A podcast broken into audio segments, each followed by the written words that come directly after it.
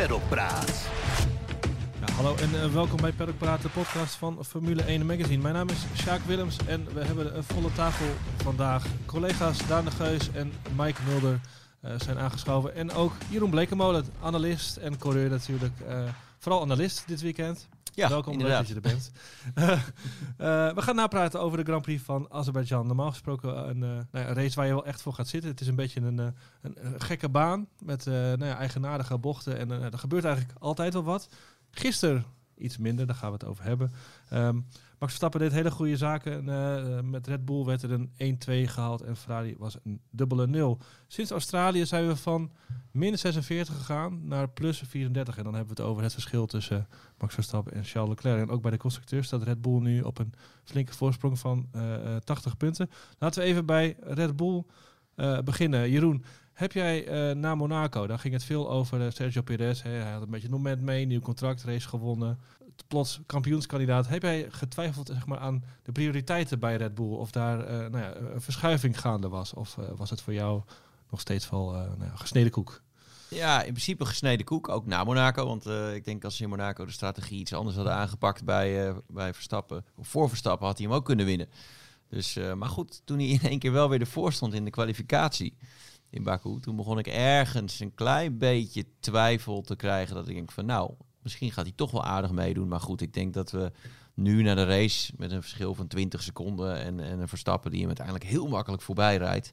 Toch wel kunnen zeggen van oké, de verhoudingen zijn gezet. Hij heeft gewoon wat meer moeite met uh, de setup en dan zeker voor zijn kwalificatie uh, Verstappen. Uh, Perez is altijd goed op die stratencircuits geweest en haalt er misschien net wat meer uit of gaat er wat makkelijker met de auto om qua setup voor de kwalificatie. Maar als je dan over een raceafstand ziet, en dat was denk ik in Monaco ook zo geweest, maar daar kan je niet inhalen. Ja. Uh, dan is Verstappen toch wel echt nog steeds een klap beter. Ja. Kun, je, kun je uitleggen, Verstappen heeft het uh, vaak over de balans in de auto. Dat vindt hij moeilijk om die, uh, de, ja, de, de, juiste balans te vinden, zegt hij altijd. Kun je eens uitleggen aan de leek wat hij, wat hij daar precies mee bedoelt? Ja, Verstappen is een rijder die niet echt van onderstuur houdt. Dus dat die voorkant eigenlijk een beetje rechtdoor glijdt. En Perez juist wel. En uh, dat is wat die auto nu wel echt uh, een beetje heeft. Dus je ziet als je dan instuurt, uh, ja, dat hij echt een beetje moet wachten op die voorkant. Uh, Perez is daar goed in. En Verstappen die houdt liever van een auto die wat, misschien wat lastiger te besturen is. Waarbij die achterkant dan een beetje omkomt. En waarbij de hoek van de bocht eigenlijk ja, wat, wat kleiner wordt. Omdat die achterkant een beetje roteert, een beetje draait. En dan kun je wat beter op je gas.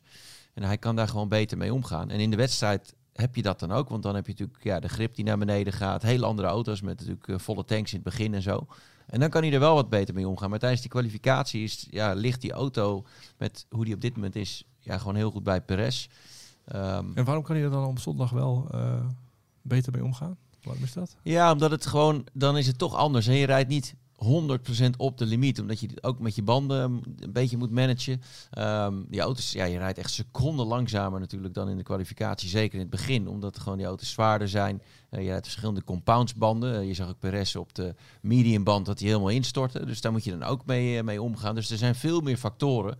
Um, en dan eh, de kwalificatie is eigenlijk maar dat ene rondje in Q3 wat dan helemaal wel of niet moet kloppen. Mm -hmm. um, en dat is ja, als je dan je setup niet helemaal voor elkaar hebt, is dat lastig. En bij Verstappen, uh, die vindt dat onderstuur niks. Dus dan gaat hij misschien een compromis doen in de setup om daar vanaf te komen. Maar dan heeft hij juist weer net een keer overstuur. Dus zo loopt hij een beetje te knokken eigenlijk met die setup. En uh, ja, dat is in de race gewoon wat makkelijker. Want dan kun je er ook in groeien als rijder, zeg maar. Ja.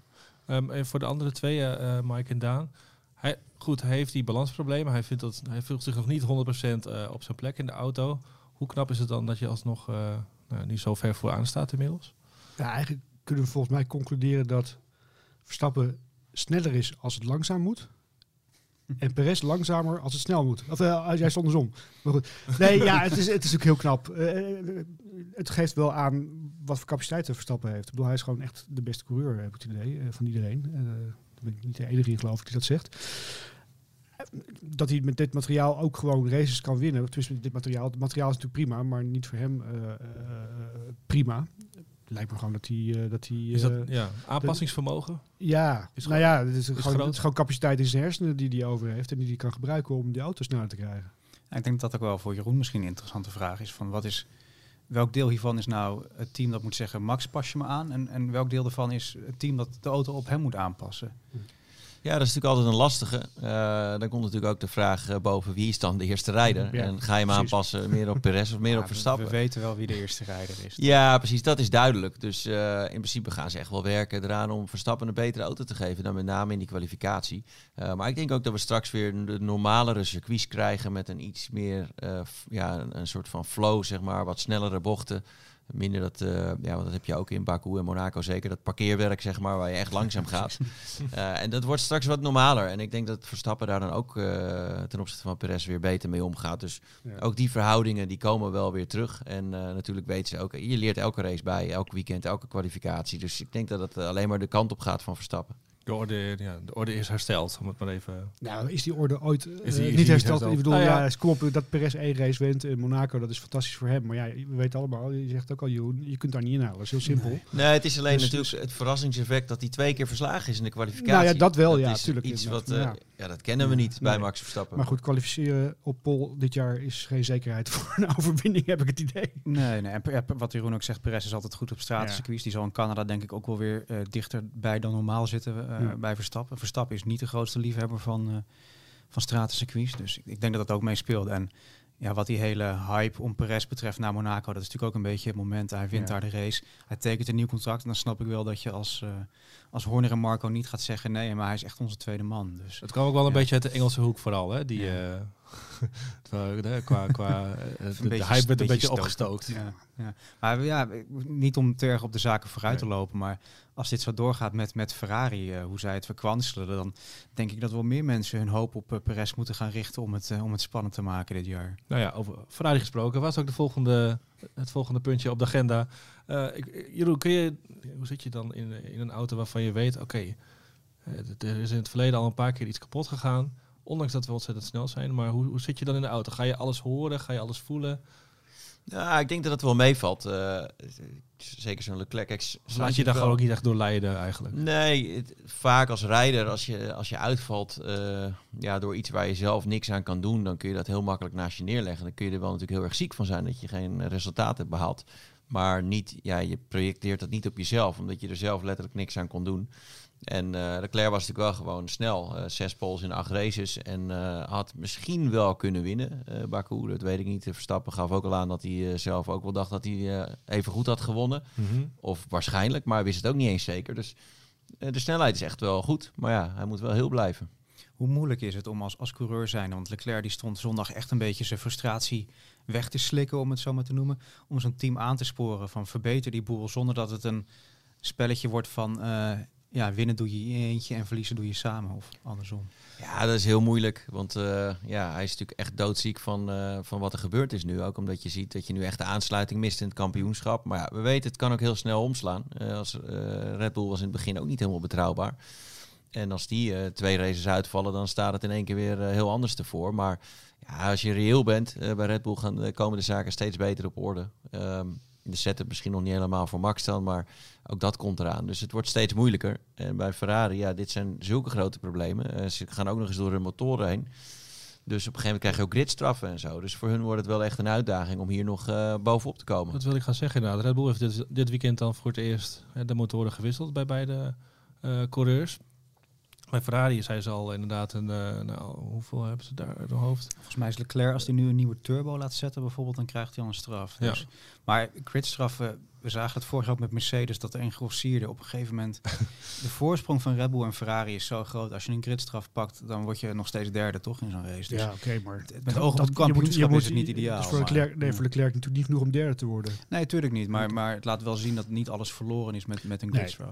Alhoewel het volgens mij, als ik zo de laatste race bekijk, het me beter leidt om de opgejaagde te zijn dan of de, de, de jager te zijn eh, dan de opgejaagde, moet ik zeggen. Je kunt beter achter, eh, wat meer naar achteren starten en, en proberen in te halen dan, dan eh, je ziet continu dat eh, Ferrari vooraan start en, en, en de Red Bulls in weten te halen. En, en eh, je kunt volgens mij beter iets naar achteren starten en, en jagen in plaats van opgejaagd te worden. Maar goed, ik weet niet of dat eh, mijn eh, Ja, dat is natuurlijk net ook hoe de strategie valt. Ja, Monaco is, was moeilijk met regen. Wat ja, ga je dat is doen? ook lastig inderdaad. Dat is- Ehm, is waar, en hier, eh ja, Leclerc had een beetje een slechte start. Te veel Maar in Imola ook. Ik bedoel, ook daar starten de Ferraris Hmm. vooraan. En ook daar werden ze om de oren gereden door, eh, door, de, door de, de Red Bulls. Ja, het lijkt, lijkt een wat snellere raceauto. En, en ze hebben natuurlijk een geweldig wapen omdat ze meer topsnelheid Ja, hebben. absoluut. Dat, absoluut. Ja. Dat is Wat overigens natuurlijk steeds minder wordt hè, met een nieuwe vleugel bij Ferrari. Ze zaten er Ja. goed eh, bij qua snelheid nu, eh, Mhm. topsnelheid dan. Ehm, ja, en dat op dit rechte stuk 2,2 2,2 kilometer lang. Dus eh, dit is echt bizar lang. ja, In de openingsfase kwam Verstappen. Er niet, eh, niet langs. Hij zat steeds in de DRS. Hè. Kwam steeds tot een tiende, een drie, vier. En dat, Ja. eh, toen moest hij hem weer laten gaan. Ja, ook die derde sector, dat Ja. eh, ontliep elkaar eigenlijk steeds maar één tiende van een seconde tussen Red Bull en Ferrari. En zelfs sommige trainingen was Ferrari daar sneller. Eh, dus ja, daar zag je al aan. En dat is eigenlijk, dat was maar één bocht. En verder was het alleen maar vol gas. Maar Dus- zit, zit daar misschien het probleem bij Ferrari dat ze die motor iets te ver hebben opengeschroefd? Waardoor die... Ja, dat voedt het vermoeden wel, hè? Ja. Ja. Nou ja, goed, ook eh, de snelheden waren hier natuurlijk enorm. Ja. Eh, goed, je past de bakverhouding aan, maar zijn motor heeft natuurlijk wel wat zwaarder met Ja. hoe, hoe harder je gaat uiteindelijk. Eh, het is simpel, je hebt meer weerstand. Ja. Eh, die motor moet gewoon harder en harder werken. Ja, en je ziet natuurlijk ook op Baku, die, dat halve rechte stuk, zeker zonder DRS, dan is er geen echte versnelling meer. Nee. Je, je rijdt gewoon eh 330 en dat is het. Eh, en dan heeft zijn motor, die moet, je, die moet die auto maar door de lucht duwen. Dus die, die krijgen echt wel op een donder. En dan ga je nog eens een DRS open doen. Dan zie je de toer omhoog klappen. En dan zeggen, je, zorgt de DRS dan juist voor meer slijtage uiteindelijk op zo'n eh, rechtstuk? Ja, ook wel. Hè, want dan ga je, ze maken nog meer toeren. En Ja. ze gingen boven de 340. Ja, dat zijn natuurlijk enorme snelheden en enorme krachten. En eh, dat kom je ook niet zo vaak tegen. Dat zullen we in Canada, zullen we de- ja, dat soort snelheden niet gaan zien. Nee, nee. Ik vond trouwens wel, eh, voor de, tijdens de rondjes dat ze meededen, dat Ferrari dit keer wel heel agressief was in, eh, qua, qua strategie. Hè. De, de, de virtual safety car kwam uit en Mhm. eh, ja, Leclerc greep het meteen aan. Alsof ze, nou ja, we moeten nu Ja. Ze bovenop. ook wel. ja, het was zeker... Ik, ik was een klein beetje verrast omdat het eh, heel vroeg in de race was. Ja. Eh, en in principe was de snelste strategie een één stopper. Eh, Red Bull kon later twee stops maken nou ja, door de virtual safety car en de voorsprong. En eh, de, de, Ja. de wedstrijd was er een beetje uit. Maar normaal gesproken hadden ze allemaal voor een één stopper moeten gaan. Maar nu moest je nog 40 ronden op één set banden rijden. En dat was dan misschien wel weer net te lang. Dus het was een heel moeilijk moment in de race om die, eh, om die pitstop te pakken. Want je geeft wel je, je plek op. Ja. Je hebt wel betere banden, maar je moet alsnog allebei een keer naar binnen waarschijnlijk. Ja. Ja, je zei dit al een beetje. Ik wilde je nog vragen. Had Leclerc deze race kunnen winnen in deze situatie? Zoals die was, hè? zonder verdere onderbrekingen dan. Ja, ik denk het niet. Ik denk als hij dezelfde strategie had gehad eh, als Verstappen, dan had hij er misschien voor kunnen blijven. Eh, dus als hij niet naar binnen was gegaan en dan het goede punt vinden om wel die ene, die ene pitstop die je moet maken, Ja. te maken. Maar ja, de Red Bull lijkt wel wat sterker op, eh, op gebruikte banden, zeker als ze echt wat ouder worden. Nou, hoewel Perez ook echt problemen had. Dus eh, die, die stortte echt in op het einde van Ja. zijn eerste stint. Eh, die, die verloor gewoon twee, drie seconden in één keer. Dus die moest wel naar binnen. Dat, ja, dat bleef bij Max. In ieder geval eh, bleef dat goed. Was dat omdat hij in het begin zo hard nou ja, van start ging? Hij wilde Leclerc misschien losrijden en heeft daar misschien Ja, ja, maar zichzelf een was, voet eh, geschoten? De openingsronde was echt snel van eh Perez. Dus hij pakte meteen een gaatje. Maar daarna waren de tijden redelijk gelijk. Hè. Dat ontliep elkaar 1, 2 tienden van een seconde Mhm. tussen het, eigenlijk alle drie. Eh, waarbij ik het gevoel had dat Verstappen een klein beetje klem zat achter, eh, achter Leclerc natuurlijk. Hoewel je natuurlijk veel tijd terugpakte in de slipstream. Eh, maar daarentegen ook wel echt tijd verliest in, al het bochtige, in het bochtige gedeelte ja, met de downforce die je mist. Ja, ja Hoop en Tunk vertelt mij wel, of heeft mij wel eens verteld. eh, de levensduur van je banden bepaal je eigenlijk door de manier waarop je er in, in, in het begin mee, mee omgaat. Dus ga je te hard in het begin, dan verkort je op de langere termijn de, de, nou de, de levensduur, zeg maar. Ja, ze vroeg ook Dus na dat, hou, de... dat hou ik altijd in mijn achterhoofd als ik eh, Ja, dat die klopt zeker. gaan. Ja, eh, als je die eerste ronde, dan heeft die band een piek. En als je dan echt alles eruit trapt voor bijvoorbeeld de snelste ronde, ja, dan kan het echt zijn dat die band veel Ja. harder slijt. En, en er kwam ook meteen de boordradio toen Verstappen naar buiten reed van breng ze rustig op temperatuur. Ehm, en dat was ook, eh, ja, Perez ging echt één rondje ervoor zitten toen voor de snelste ronde. Die reed op dat moment best een paar tienden harder dan eh, eigenlijk het hele veld. Ehm, Verstappen ging het op het einde nog een keer de één laatste ronde proberen. Reed ja, op vierduizendste na Ja. dezelfde tijd. Hij probeerde het echt wel nog eventjes, maar hij heeft het veel rustiger aangedaan in het begin. Dat was duidelijk te zien. Ja, ik vond trouwens die, die gesprekken wel heel grappig tussen de, de engineer en Verstappen. Dat ging echt over een paar tienden waren ze aan het Ja. onderhandelen bijna, Ja, precies. het wel. Mag ik 47,5 rijden? Mag ik 47 rijden? Ja, maar dat is wel als, als coureur weet je, hij rijdt die tijden vrij makkelijk. Eh, Ja. Je, je zei net al overcapaciteit in zijn hersenen. Hij rijdt dat gewoon. Het is niet zo dat hij risico's neemt. Dit is gewoon wat hij eigenlijk heel Ja. simpel, eh, Ja. tussen aanhalingstekens, kan rijden. Ja. Als je dan nog langzamer moet gaan rijden, dan, dan komen er eerder fouten dan niet. Zeg maar. dat, is, dat is misschien nog meer risico. En dat is, hij gaf zelf al aan, de banden worden koeler. Of dat zo is, weet ik niet. Kan ook een beetje een, een prikje terug zijn naar zijn Ja. engineer. Maar het kan ook zijn dat dat echt daadwerkelijk in zijn hoofd zit. Van ja, maar die banden worden gewoon eh, te koud dan. Ja. Dus eh, je kan vaak het beste zo'n rijder gewoon zijn ding laten doen. Eh, maar ja, Red Bull was voorzichtig. Hè. Die zeiden ook al met die banden van ga gewoon echt rustig aan Ja. eh, ze opwarmen. Je Jij weet, hoe het is om hier een race te verliezen, zei hij letterlijk. Ja. En dan op een gegeven moment zei hij ook echt zo heel bestraffend... Max. Ja, precies. het werd een beetje, het werd een beetje een endurance race, weet je. Van, joh, hou de boel maar heel rustig Ja. aan. Je moet eerst de finish niet aan. Ja, ze hadden natuurlijk ook niks meer te winnen. Nee, want, nee, want ze absoluut. lagen 1 en Nee. 2. Ja. ook Ja. eh, de, de verhoudingen waren gezet. Ja. Het was Verstappen Ja. eh, duidelijk 1.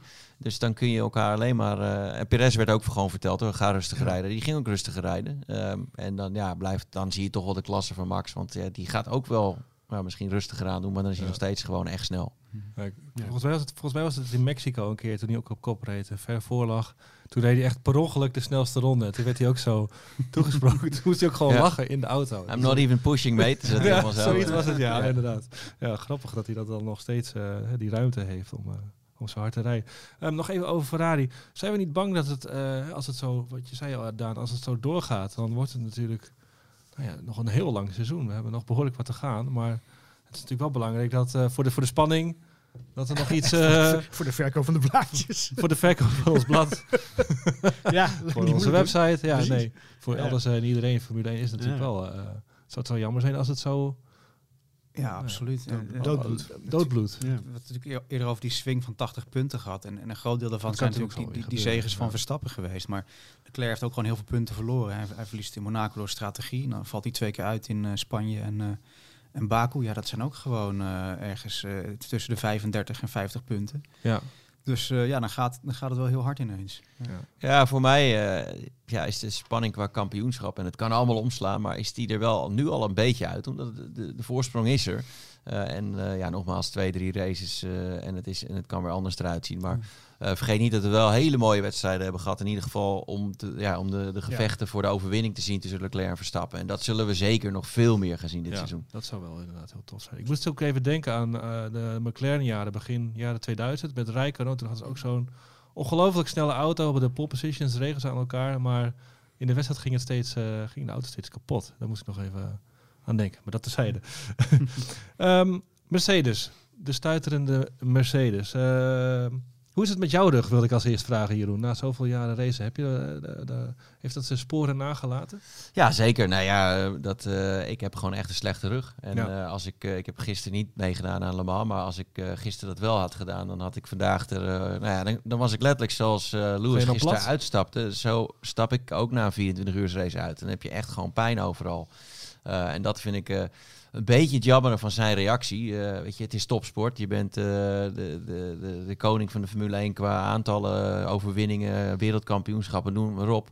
Je, ja, je mag best wel af en toe diep gaan. Je, in sport heb je af en toe pijn. En Mhm. eh, ja, welcome to zeg maar endurance racen. Dan heb je ook echt af en toe pijn. En dan ga je ook door. Ja. Dus ik vind het een, een beetje geklaag. Aan de andere kant, ja, het moet ook opgelost worden. Want de, het stuiteren met die snelheden is wel een beetje gevaarlijk. Dat geeft hij zelf ook aan. En, 5G eh, had uh, Toto Wolff het over. Is dat... eh, ja, ik weet niet hoe je, dat, hoe, je dat, hoe je dat meet, maar... Ja, precies. eh, Ja, maar het, het- maar- het- het kan heel, het kan heel simpel opgelost worden. Stel die auto iets hoger, Ja. dan je hebt geen probleem meer.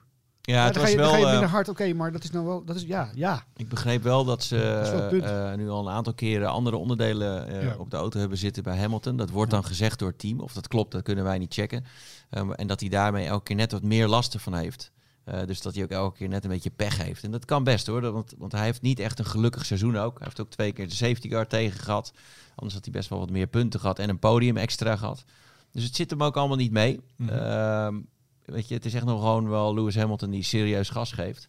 Maar uh, ja, het, uh, het moet wel uh, op de een of andere manier opgelost gaan worden. Ja, het, het gisteren toch ook wel een keurige race. Maar ik vond vooral opvallend, Sjaak, waar het er van tevoren over. Dat Toto Wolf zegt dan oh, misschien dat hij niet mee kan doen in Canada. Want het, uh, ja, het slaat echt op zijn, uh, zijn ruggenwervel, ze noem het maar op.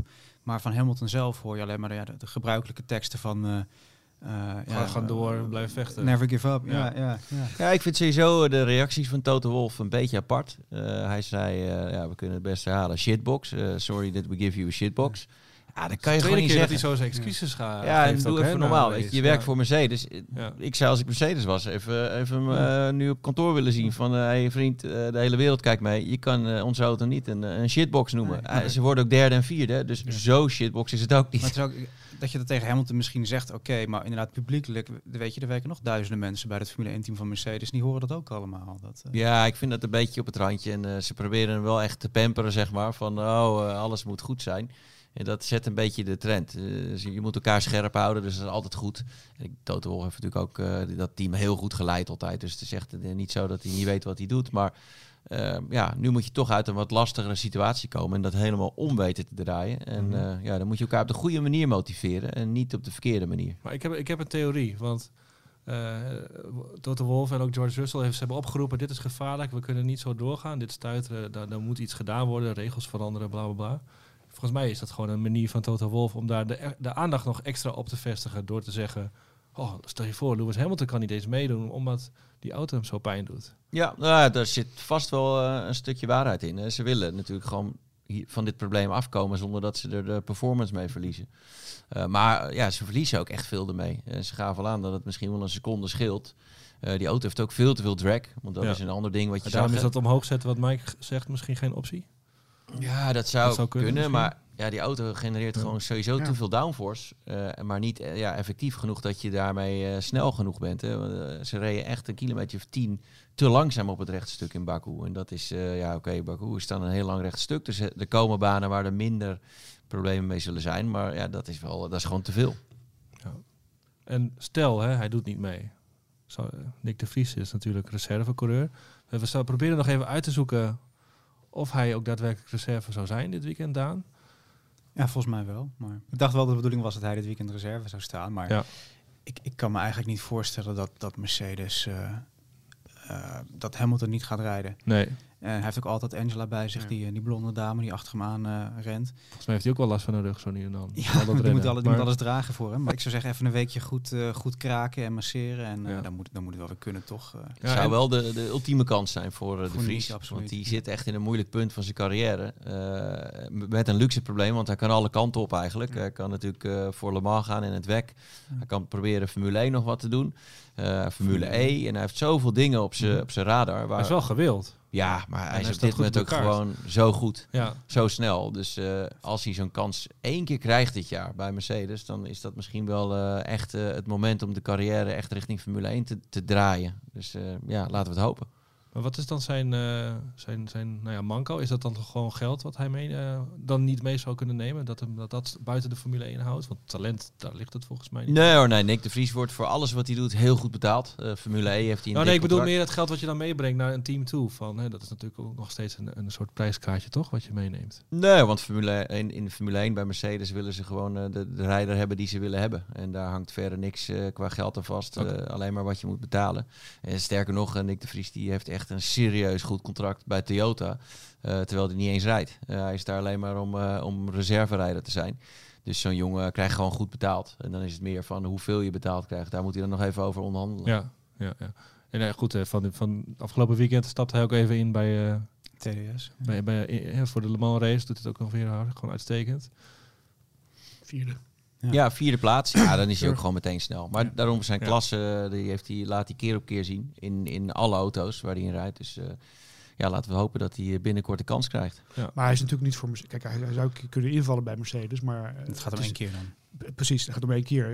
Ik kan me voorstellen dat als hij bij Williams bijvoorbeeld, hè, heeft natuurlijk bij Williams Ja. getest, als hij daarin stapt, dat hij misschien wel een zakje ce- centjes mee moet nemen. Om, om, als, als Latifi daar eruit gaat, dan, dan gaat natuurlijk heel veel geld weg. Ja, maar dus, dan, dus dan heb je al een gat daar. dan zal Mercedes misschien eh, bij moeten bonnetje, springen. ja, of, precies. eh, Of iets met, met, goed, met eh, motoren eh, ja, gratis leveren. daar kunnen ze natuurlijk mee spelen. Maar Ja. laten we hopen dat hij toch een keer een kans krijgt in de. Mercedes. En dat dan een Hamilton het op een gegeven moment gezien heeft. Eh, met pijn in zijn rug misschien of iets anders.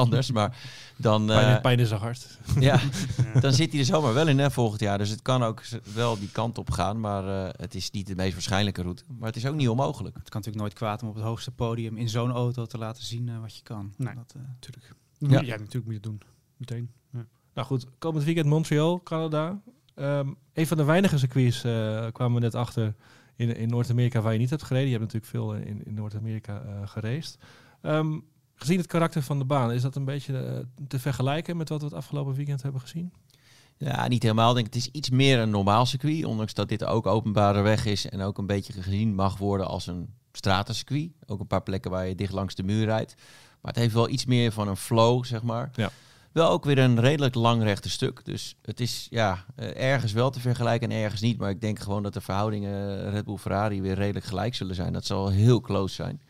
Ehm, en die gaan uh, voor Pol zal het gevecht ook weer heel close zijn. En dan in de wedstrijd ook weer. De bandenmanagement wordt natuurlijk belangrijk. Uh, maar even goed, we zullen waarschijnlijk een wat harder compound hebben daar. Kijken wat dat dan weer uh, met zich meebrengt. Maar het is, ja, het is gewoon heel close. Het is heel moeilijk te voorspellen. Ja, ik vind het wel heel tof dat we weer naar Canada gaan. Het is toch altijd wel weer een mooie, mooie Grand Prix, prachtig circuit. Columnist Jacques Villeneuve voorspelde al gekkenhuis. Het is stijf uitverkocht, Daan. Je gaat er naartoe. Ja, ben benieuwd. Het is uh, altijd als je daar het circuit, naar het circuit gaat, ligt op een eiland, uh, dan heb je een soort uh, ja, metrostation waar alle fans uitkomen. En dat stroomt dan echt allemaal massaal naar die, naar die baan toe. Dus echt schitterend om, om te zien. Veel Ferrari rood altijd, natuurlijk door ja, de naamgever van het circuit, Gilles Villeneuve. Mhm. Dus ja, het is een geweldig event en, en super om het terug op de kalender te hebben. Ja, goed. We hebben geen uh, nieuwe editie deze week om, om aan te prijzen. Volgende week maken we dus uh, een nieuwe na de Grand Prix van Canada. Op dit moment ligt onze Vaderdag special in, in de winkel, ook via de site te bestellen. Ook met een, een, een, rol voor Jeroen. Jij staat er dit keer in als kartvader. Ehm, dit weekend misschien wat minder tijd voor gehad door alle werkzaamheden. Maar is dat iets waar, je, waar, je veel, waar je druk mee bent? Ja, het is heel leuk. Uh, ik heb dat interview natuurlijk met Tom Coronel en Jan Lammers Ja. gedaan. Die in andere fases zitten, maar met dezelfde situatie. Ook met de kids bezig aan het karten. En het is natuurlijk super leuk om te doen. Ik ben zelf ook een beetje opgegroeid op de kartbaan. En ja, die, je, ja, het is gewoon fantastisch. Die, die mannetjes die vinden het zo mooi. Ja. en die wil je ook de kans geven om, ja, om een leven te krijgen zoals wat wij hebben gehad. Of hebben nu. Dus uh, ja, daar, daar zijn we veel tijd mee bezig. In. Ja, en zie je, zie je het ook meteen? Het is, je kan natuurlijk niet meteen zeggen of het de, de, de, nieuwe wereldkampioen is of iets dergelijks. Dat hoeft ook nog helemaal niet. Maar zie je het meteen dat ze het hebben als, ze, als ze instappen en wegrijden? Ja, het is moeilijk te zeggen. Ik vind er een van mijn drie, uh, die, uh, daar zag ik wel meteen al van, hey, die heeft wel een soort van natuurlijk gevoel ervoor. Ze zitten heel dicht bij elkaar, alle drie. Soms rijden ze binnen een tiende van elkaar in de kwalificatie. Oké, okay. ze zijn hoe oud? Ook, acht, of net negen, negen, negen en elf. Een tweeling ja, van oh ja, negen. Dus qua en, leeftijd, ja. En maar eentje, daar zie ik wel, die is ook heel fanatiek. Die volgt Formule 1 ook ja, wat meer dan de andere. Die is er heel hard mee bezig, maar bij mijzelf begon het ook pas een beetje vanaf mijn twaalfde dat ik echt, uh, zeg maar, ja, dat het echt begon te lopen. Dus het is nog best wel moeilijk te zeggen. Je ziet heel vaak dat die jongetjes uh, ja, ineens aanstaan, zeg maar, dat het in één keer komt. Dus uh, we blijven nu lekker rijden trainen Ja. en hopelijk, nou, hopelijk komen de bekers dan een keertje in de komende tijd. Leuk, leuk, heel leuk. Oké, okay, dan uh, zetten we er een punt achter. Uh, vrijdag melden we ons weer. Dan met jou dus Daan uh, vanuit Montreal. Houd tot die tijd onze site in de gaten voor het laatste nieuws. Formule1.nl. Dan zeg ik voor nu bedankt voor het luisteren. Tot de volgende. En dan, zoals altijd, gaan we eruit met een uitloopstrook van Koen van Geer. De uitloopstrook van Koen. Rugklachten. Je moet wat over hebben voor je sport. Voor topsport. We kennen allemaal de verhalen over boksers die lijden aan Parkinson of andere neurologische aandoeningen. Of over bergbeklimmers met afgevroren vingers en voeten. Sommige ex-profvoetballers verdenk ik overigens ook van blijvend hersenletsel. Hoe zit dat met de Formule 1?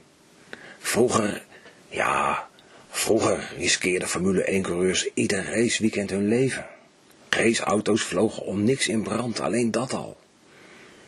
Tegenwoordig is de Tour de France gevaarlijker dan een Formule 1 seizoen. Zouden Formule 1 coureurs nog wel genoeg lijden?